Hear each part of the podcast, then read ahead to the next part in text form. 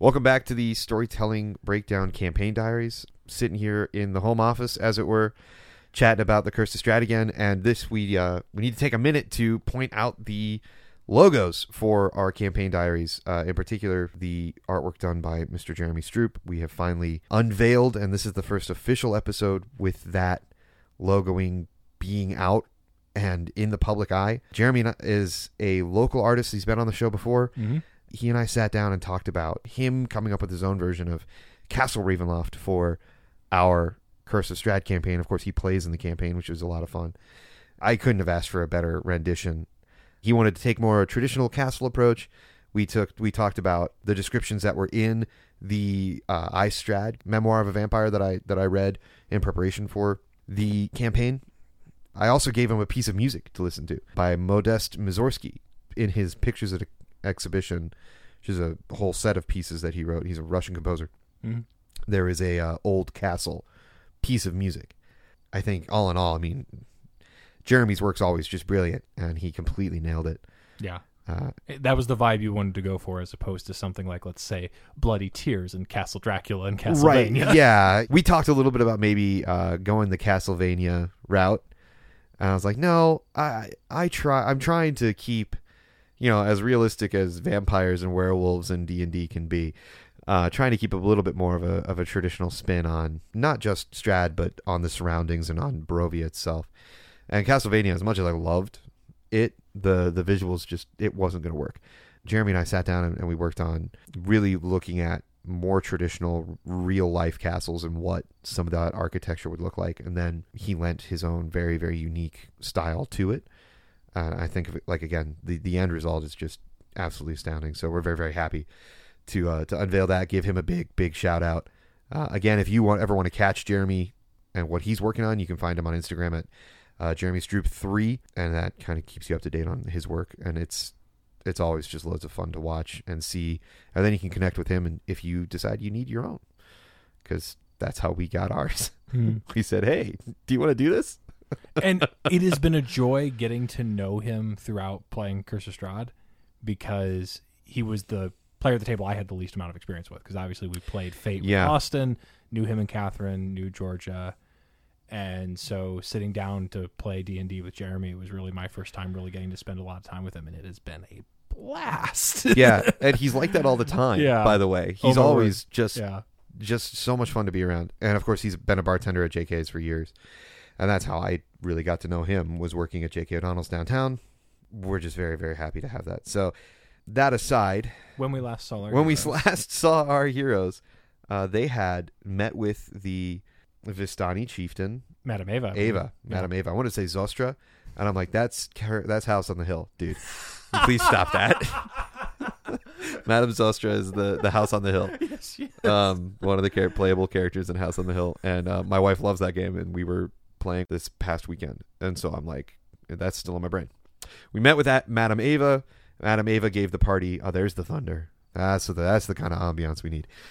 Madam Ava gave the party their prophecy and horses, and sent the party on their way to the village of Barovia.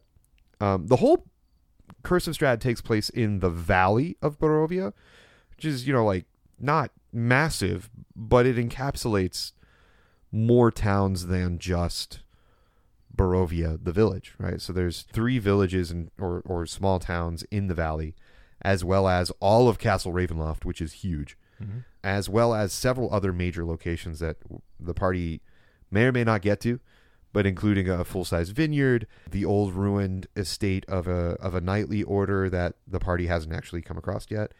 Uh, Argynvostholt is the name of that place. There's a whole amber temple up in the mountains. So there's a lot in Barovia, which is kind of like its own state. And then there is the village of Barovia, which is the first place the party goes once they're free of the Vistani. So I brought along my handy dandy notebook. And by handy dandy notebook, I mean the Curse of Strahd module because I don't take notes. I'm learning to regret more and more and more. One of the things that these this book does is it gives uh, descriptive language for when players arrive at places, and some of it's actually quite well worded. So the very first thing the players you're supposed to read to the players when you're the DM as they approach the village, it says, Tall shapes loom out of the dense fog that surrounds everything. The muddy ground underfoot gives way to slick, wet cobblestones. The tall shapes become recognizable as village dwellings. The windows of each house stare out from the pools of blackness. No sound cuts the silence except the mournful sobbing that echoes through the streets from a distance. Of course, it's all written to be as creepy as possible, and my delivery's never been very good.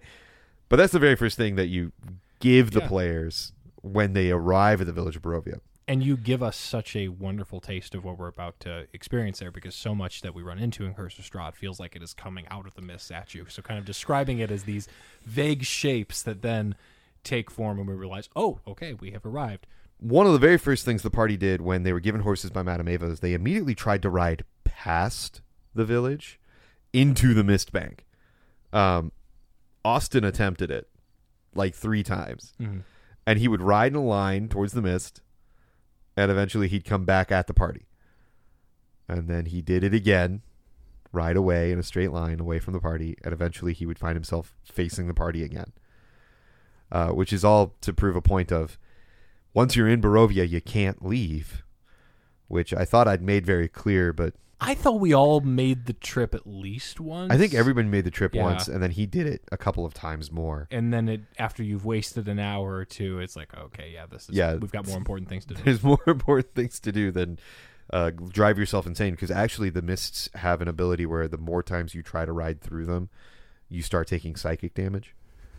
And every time you go back into the mists after that, you take more and more psychic. I think it starts at like 2d6, and then it doubles every time after that. And we're still only level three at this point, so Yeah. that's, yeah. So two d six hurts a little. Four d six is going to hurt more. You'll either go completely insane or it will kill you. That's Barovia. So the the party arrived in the village of Barovia. Um, started making its way through the the streets. At this point in time, I had purchased the the big maps, the big vinyl finished maps Mhm. of of uh, that are a companion accessory to the Curse of Strahd, so that the party could actually look at a large map of the of the town as we were moving through it. And there's essentially one, two, three, four, five, six major locations in the village. One of which the party had already been to, which was the Death House, uh, and is now just rubble because they succeeded the Death House, or not them. But we've done the Death House. We covered that. Mhm. But then there's the only inn, the largest building in the town, is the Blood of the Vine Tavern. It's the largest building in the town. It's the only one that's really showing very many major signs of life. Uh, well lit, relatively well kept. And the party went there first, right? Because it's at the center crossroad of the village. Everything else kind of looks shuttered up. Barovia is a really weird place as a setting because there are only X number of people in Barovia who, according to the lore, have souls. And everybody else is like this weird shell of a human. They're still alive, but they don't have a soul. And s- that's why the entire place just feels dull and drab and lifeless, is because they're not fully human. And it's because the whole of the land is in this weird pocket dimension controlled by the dark forces, which are the people that put Strahd in this prison in the first place. The few members of Barovian society that do have souls, they're constantly reincarnated. So sometimes they have memory of their old life, sometimes they don't. That becomes very important to the party because when they go to the tavern, they meet multiple people in Barovia that all have souls. One of them is the burgomaster or the mayor of Barovia's son. So the party walks into the tavern, starts hanging out, kind of trying to get the local gossip, meets a few different characters, and Ismark, the son of the burgomaster, introduces himself because he recognizes these are new people. and they're asking about trying to procure a map of Barovia. And that was really the biggest thing. Everybody seemed was hinging on we need a map of the area so we know where to go and how to get started on this prophecy. And I can't remember who brought up the map idea in the first place. But since they were in a village, somebody said, well, somebody's got to have a store. So that means they have to have a map, right? And so Ismark says to the party, he says, well, my father had a map, an old good map. Maybe you can meet me at my father's mansion and you can help me and I'll give you the map. And the party says, uh, I don't know, dude. You're kind of kind of fishy. Ismark is described as he's not a small man, and he's not a creep by any means, but he is referred to as Ismark the Lesser because he's not he's just not as good as his dad. Which is kind of crappy, but this that's that's Barovia. He's not as smart, he's not as charming, he's not as charismatic as his father, who is the burgomaster. Uh, he's kind of a pale imitation. So the party is kind of like, yeah, whatever, dude. He says, well, you know, there is a there is a store still open in the village. Maybe, maybe he has a map for you. So the party immediately leaves the tavern and goes to that store, and finds out that every single thing that can be bought in Barovia, a, is the most basic level available in D D and it is told that it all costs double whatever it's normally listed as. The missed markup. Yeah, it's like it's the worst. the missed markup. Very true. So they go to Bildrath's Mercantile. Sparse light from this building spills out from behind drawn heavy curtains. A sign over the door, creaking on its hinges, reads Bildrath's Mercantile. So in the book, it says that only items with a price of lower than 25 gold pieces in the table are available for sale, and Bildrath himself sells them for 10 times the price. Oof. so I think at one point you looked at me and asked about getting new daggers Hmm. while we were while the party was asking Bildrath about about a map. Two gold for a for a basic dagger, and he sells them for twenty apiece. Yeah, I remember you tried to steal some, didn't you?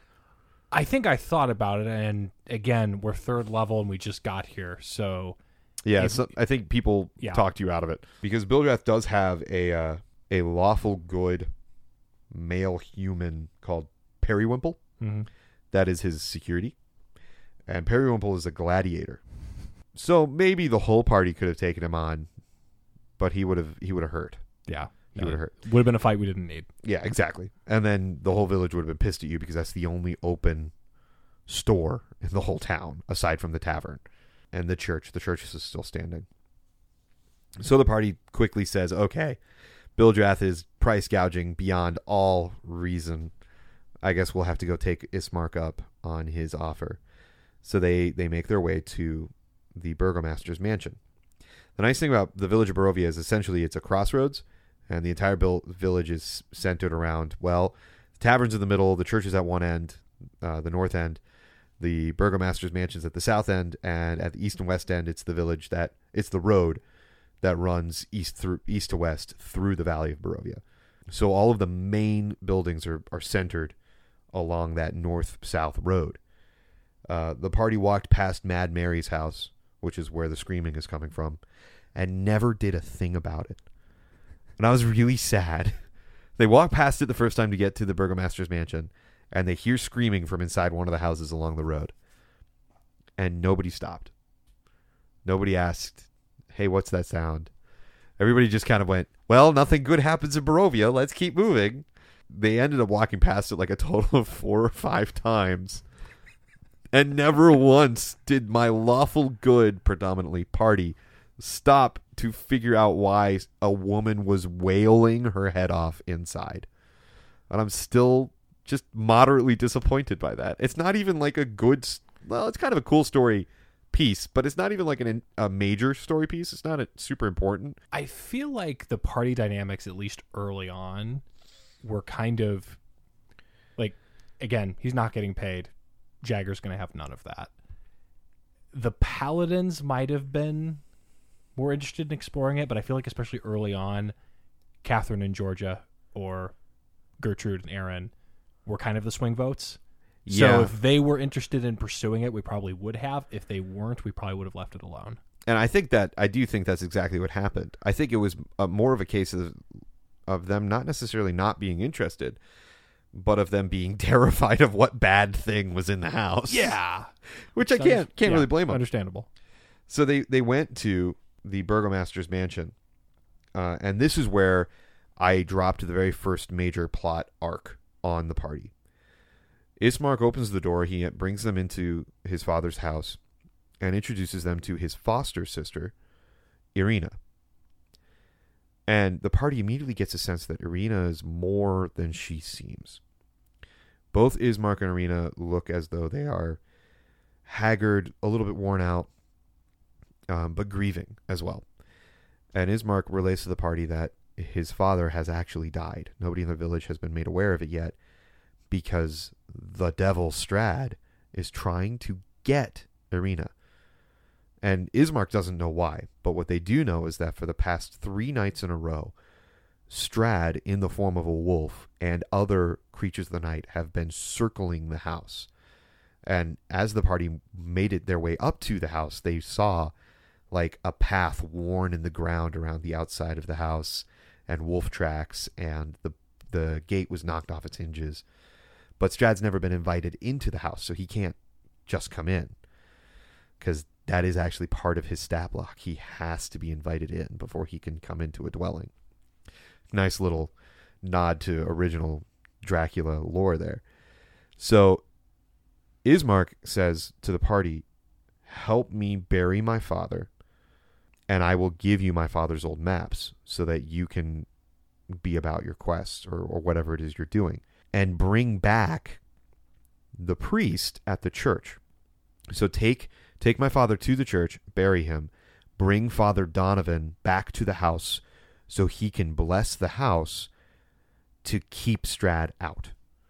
Because Ismark is convinced that Father Donovan can make the house hallowed ground, and that way, even if Irina, who has been caught alone twice with Strahd, gives in to Strahd's mind abilities, because he's got that Dracula charm, that ability to just whammy somebody and make them do what he wants. Even if Strahd can pull that off on Irina again, the house will be hallowed ground. He won't be able to set foot upon it. But they need the priest to come back to bolster those defenses. So the party negotiates for a while, argues back and forth. Well, do we need to do this? Do we not? Jagger, again, like you've said, kind of of the opinion, well, I'm not getting paid. Uh, so why why would I bother? Mm-hmm. Uh, eventually, Irina approaches the party and says, "Please, please do this." And I had her roll a a charisma check for persuasion, and it was high, and the rest of the party kind of went, "Okay, I guess we can do this." So they they agreed to load the burgomaster's body onto a cart, cart him from the burgomaster's mansion all the way to the opposite end of town to the church. And as they were going, night was falling. So it was about four o'clock in the afternoon. The sun is getting low, maybe not quite started to set yet. And this was another chance for me to try and poke you with the screaming woman in the house. I, I, like I said, I'm, I'm, I'm upset we didn't do anything about it. But at that point, the party definitely had a, a very clear mission. We need a map so we can find the locations of the prophet, prophecy. To get that map, we have to agree to bury the burgomaster. So they were very focused. Okay, we bury the burgomaster, we get our map, we get out of here.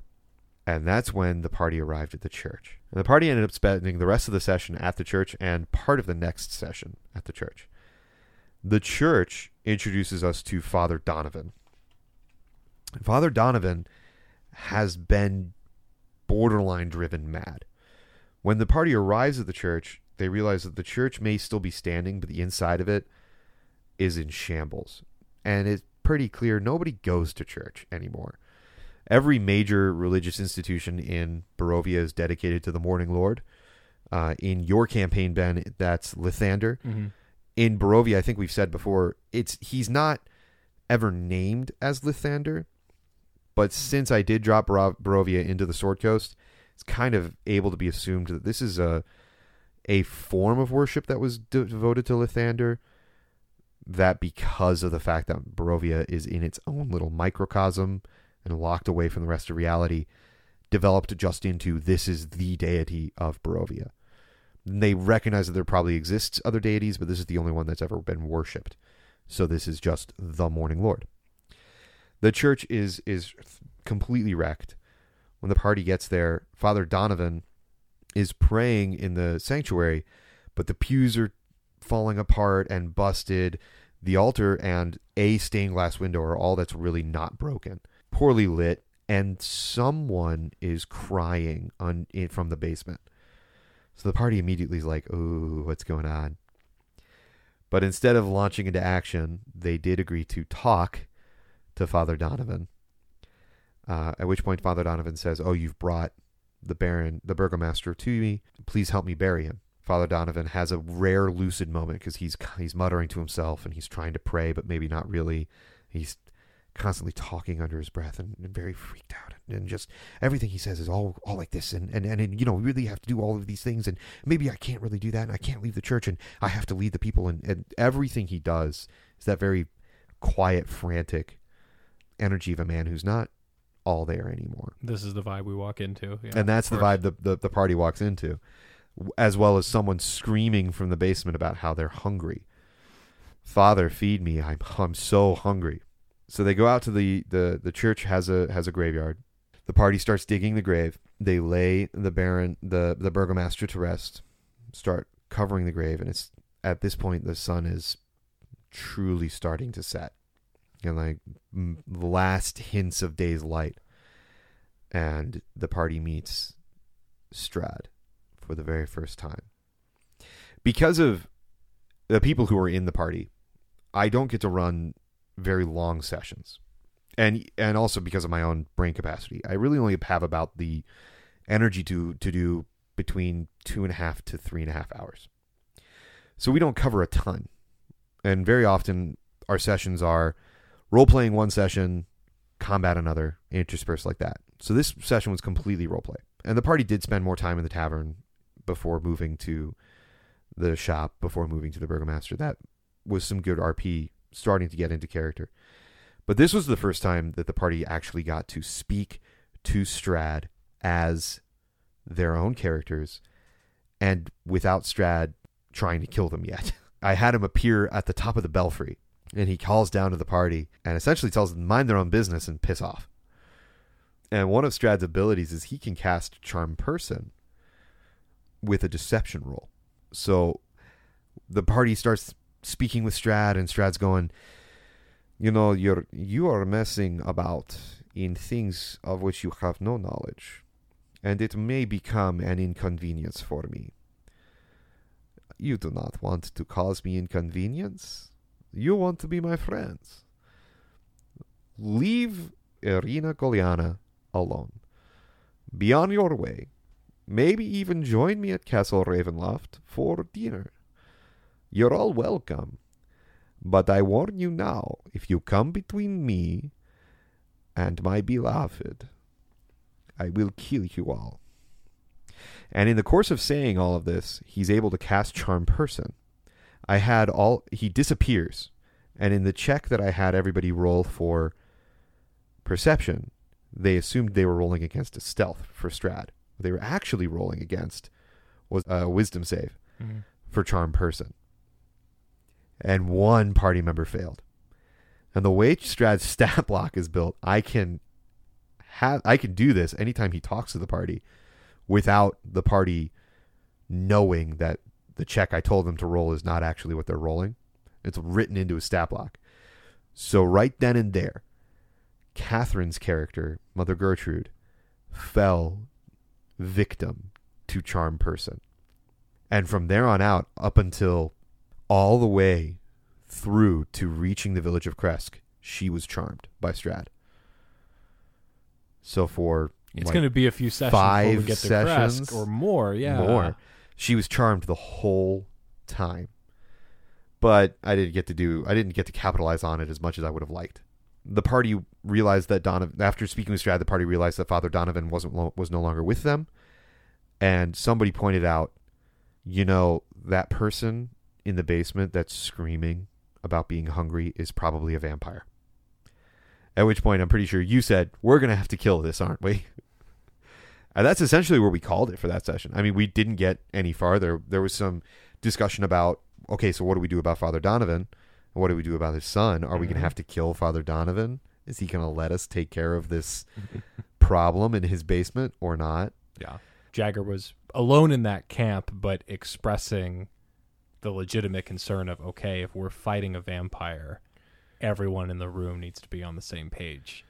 So Yeah. Father Donovan either needs to be okay with us killing this thing that's no longer his son, or he needs to not be in the room. Yeah, that's always been uh, that's been part of the probably part of the greatest role playing all along the way is the fact that you've got lawful good, lawful good, lawful good, wizard, and then Jagger. and the wizard being played, of course, by Georgia, Erin, her character, is very logical, but also very uh, in the camp of I'm doing what I need to to survive. And so I'm probably going to follow the lawful good simply because they can take a bigger hit than I can. And until I think they're going to do something really stupid, it's safer to be just for me. It's safer for me to just stand behind them.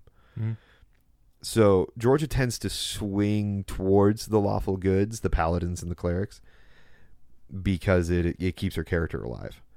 Whereas Jagger is pretty confident in his ability to survive, regardless of what the paladins think is the right thing to do. And so you get this this very cool uh, arguments that Mhm. come up, internal conflict amongst the party members that isn't going to get you guys killed yet, but that is always a lot of fun to just work through and sit at the table and let you guys work through. I have one question. How soon did you tell Catherine that she had failed a charm person save? Not until we got to And tell Krezk when it not until off. we got to Krezk where Strahd was able to use it against the party.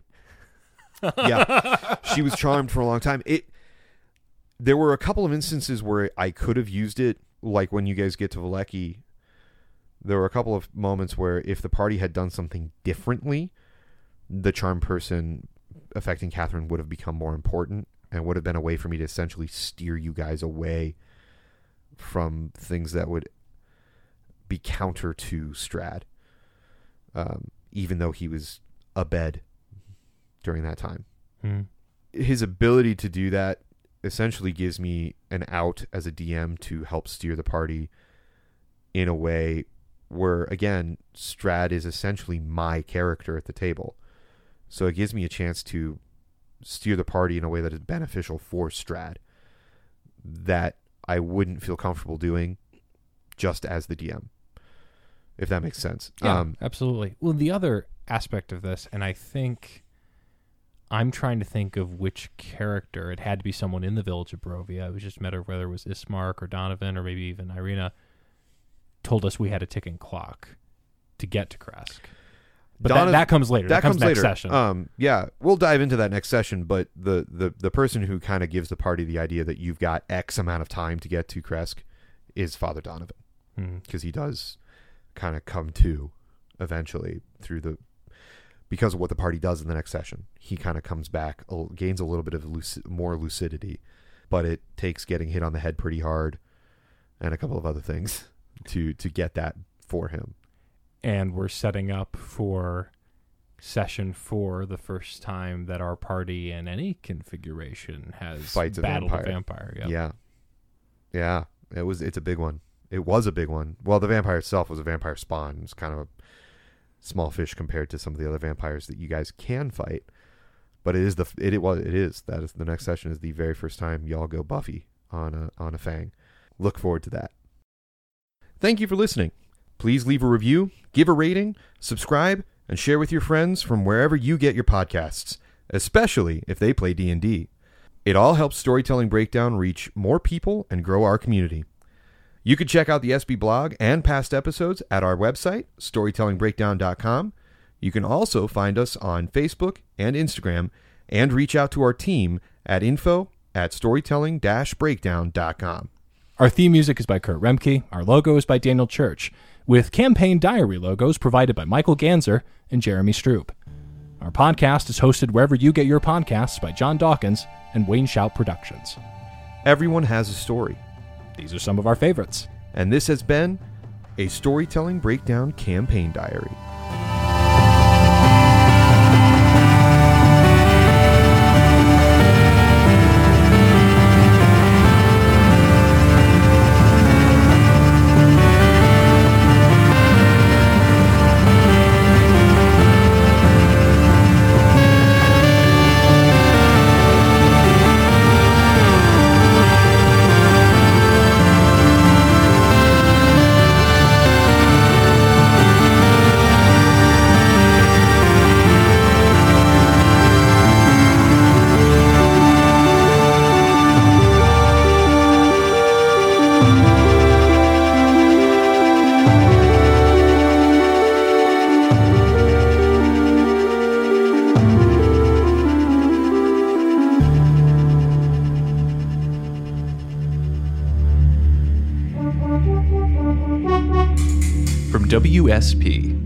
Shout Productions.